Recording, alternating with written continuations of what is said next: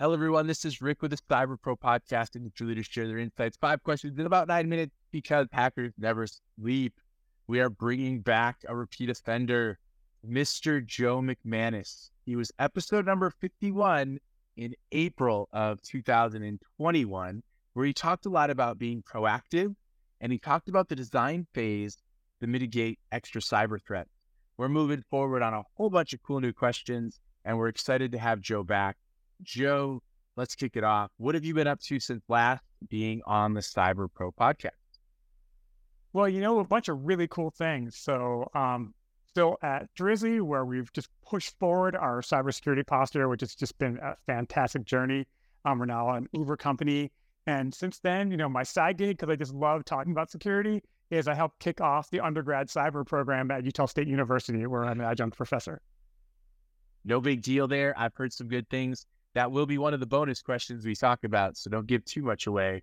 Uh, and and folks that are listening, make sure you go find that bonus part. That next question for you: How do you feel cybersecurity in the landscape has evolved over the past few years?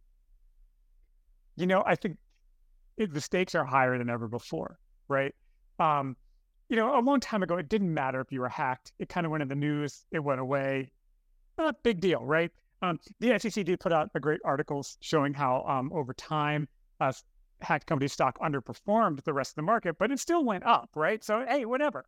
But now the FTC, uh, I believe it was the SEC who was looking into um, looking into the uh, uh, SolarWinds uh, uh, hack, right? Like there are major uh, things at stake now, not only from the business side of it, but from you as as a CISO, right? So you really just have to. Everybody has to up their game, and I think that's one of the things that changed the most. So you have to just have you know really good things around privacy and security and detailed controls and a detailed security um, project and plan and program. So things have changed there. You know the threats are still more or less the same. You know it's that OWASP top ten hasn't changed much, um, but you know that's the biggest thing that's changed is sort of uh, the stakes. I love it. And so talking about the stakes, let's talk a little bit about future thinking. Are there any emerging trends or technologies or even approaches that you are excited about? You know, I think we're finally at the point where AI and ML are actually not snake oil, right? I have purchased so many things as part of the sales pitches. You know, our AI will learn your. I've never noticed that, right? Um, but but I think we're finally at the point where like like statistics, which is what AI is, right? Like that is working out for us. I mean, we're still, I, I haven't seen an effective tool that can say that, you know, Rick logged in every day between eight and five. Rick logged in at two in the morning. So now alerts being generated. But wait, Rick logged in from the same IP he always logged in from with the same fingerprint of the host OS using a VPN. So it's probably not a severity one alert, maybe a severity two alert. Like I think we're getting to the point where things like that actually work. Um, if it doesn't, Rick, you and I will will patent that, and that'll be our new our new product. But that's something that we're super excited about. You've heard it here. It's already in the patent office right now, so that's what we're working on. That's great. I love it. So I'd love to hear a real world cybersecurity story from you that we can take some takeaways and lessons and just learn from it. Such an interesting one. Um, you know, I have to I have to think about what I can talk about publicly. Um, I think, you know, unfortunately, I spent a long time as a researcher at CERT at Carnegie Mellon, and I worked on some really awesome, exciting cases. And those are some of the most fun things to talk about, but I don't always get to freely speak about those. So I might speak about uh, an abstract, which I think um, is super important right now. If we could talk about insider threat, right? Um, so insider threats are the things we always overlook, right? Especially you know, companies like, well, you're, you know, you're inside the firewall, you're on our network, you have an account, you should be trusted. Um, but we know that one in four cyber attacks is from someone inside the company, and because they're inside the company, um, the the impact of the of the cyber incident is fifty percent greater than external threat actors. I'm not making those numbers up. That is a report from the Software Engineering Institute at Carnegie Mellon University. It's updated, uh, I believe, every year. Fantastic report if you haven't viewed it. But um, one of the things that like, like once again, it's insider threat. So it's either self-inflicted wounds or a threat actor. Um, there's a great article in Wired about the 2017 insider threat at iRobot. Um, so I only know about this what was in the article. So this is a fascinating story where essentially an intern uh, stole the plans for iRobot's next gen robot. Now, um, they got fired because they were unsure like what was happening exactly. He was connecting to more systems than he should have. Next, you know, iRobot and this person show up at a at a DARPA or DoD event with robots. Person suddenly has an amazingly complex robot, wins a DoD bid for 300 million. Um, iRobot took it to court because they showed that they, it was their IP that was stolen, it was their product. But that was a huge like, yeah, it's great that they won, but think of the time spent on that incident. And I think that's something that really feeds into another thing I'm super passionate about when it comes to security, which is situational awareness. So, how do you build up that situational awareness inside your company to fight things like insider threat? You can also think about account takeover attacks, which are really on the rise. In 2022 and 2023, we've seen account takeover attacks just, just skyrocket. Um, so this is where situational awareness helps. So think of an account takeover attack, which is tying into insider threat. Um, you have um, sort of credential stuffing, or we, we rename things all the time in security. So so maybe it's not called credential stuffing right now. Maybe it's called password reuse. But look at these style of, of ATO attacks. If you have an authenticated user logging in with a password, well, that's not going to generate an alert, is it? Because that's a user with the correct username and password. And if you look at things like, um, I have a, I run a honeypot. Now I was looking at an attack in one of my honeypots, and um, there were 40,000 login attempts. Of those 40,000 login attempts in one ATO, um, over 39,000 had appeared in previous breaches. So I, um, I, you could, if you haven't uh, checked out Have I Been Pwned, you can pay a dollar a month for their API key. So I, um, I paid for that API key in query. The average number of attacks, um, the average number of breaches those accounts appeared in was 11. The maximum was over 300.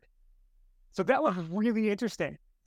That there was incredibly high success rate for first login to password because these these people are using the same passwords everywhere, right? This is a sample data set I'd gotten off the internet for my honeypot, and so it's successful based on that.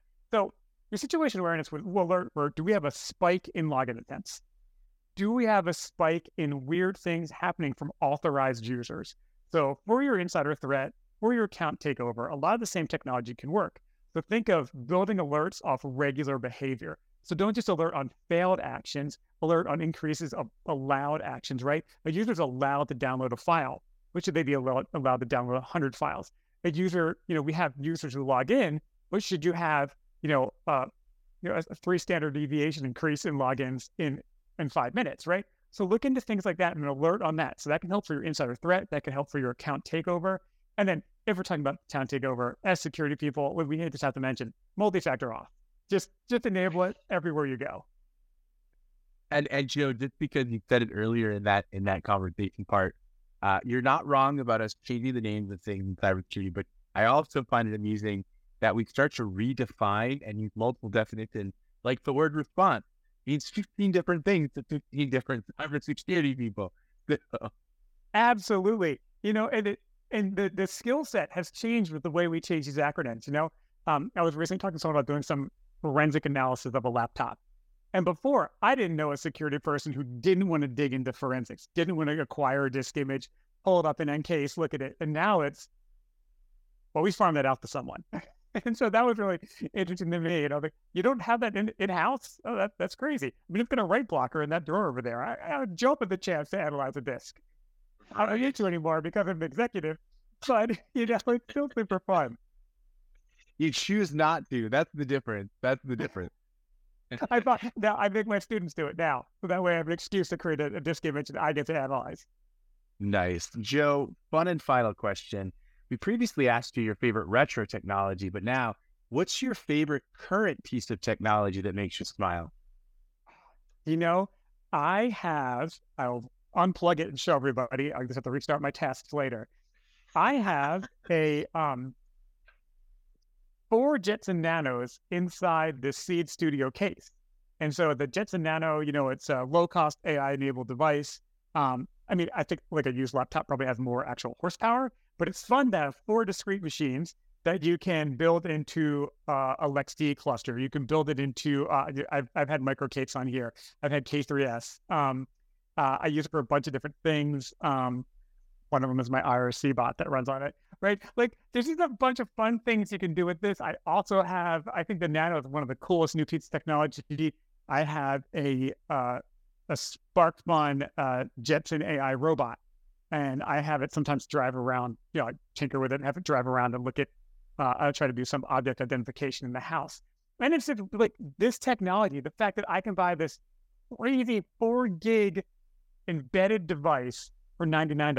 I think they have a two gig version for $59 is just mind blowing. And it totally democratizes like the kind of technology that you can you can make a plaything. And that's really cool. I mean, I'm gonna date myself here, but I remember buying a Sun 280R blade server that was like I probably spent like forty thousand dollars on it. and It had four gigs of RAM, right? Like this is just crazy. this this technology is so it's so cheap and fun to play with. That's what I'm super stoked on right now. You can do a lot of really fun Python with it. It comes with a bunch of Docker containers, so you can do your own machine learning uh, uh, training. And they have a free course you can go through and get like machine learning certified. So it's it's pretty neat tech, and I'm, I think people should really dig into that and and and play with it because as much as there is like the hype train is on AI right now, like last year, like nobody talks about NFTs anymore. Um, now it's all AI, but I think like for actual practical things and not snake oil, like it's it's pretty neat. Like one project I did with it is I I'm a I'm a shutterbug. I, I like to take pictures. Um, I had to run through all of my photos and create tags so I could search by dog or bike or something like that and pull up all the photos um, with that. And I thought that was pretty fun. Amazing. Joe, thank you so much for being on the Cyber Pro podcast. Thank you for having me. It's always a pleasure to chat with you. Thank you for watching the Cyber Pro podcast. Don't forget to like and subscribe so you don't miss out on new podcasts and bonus content.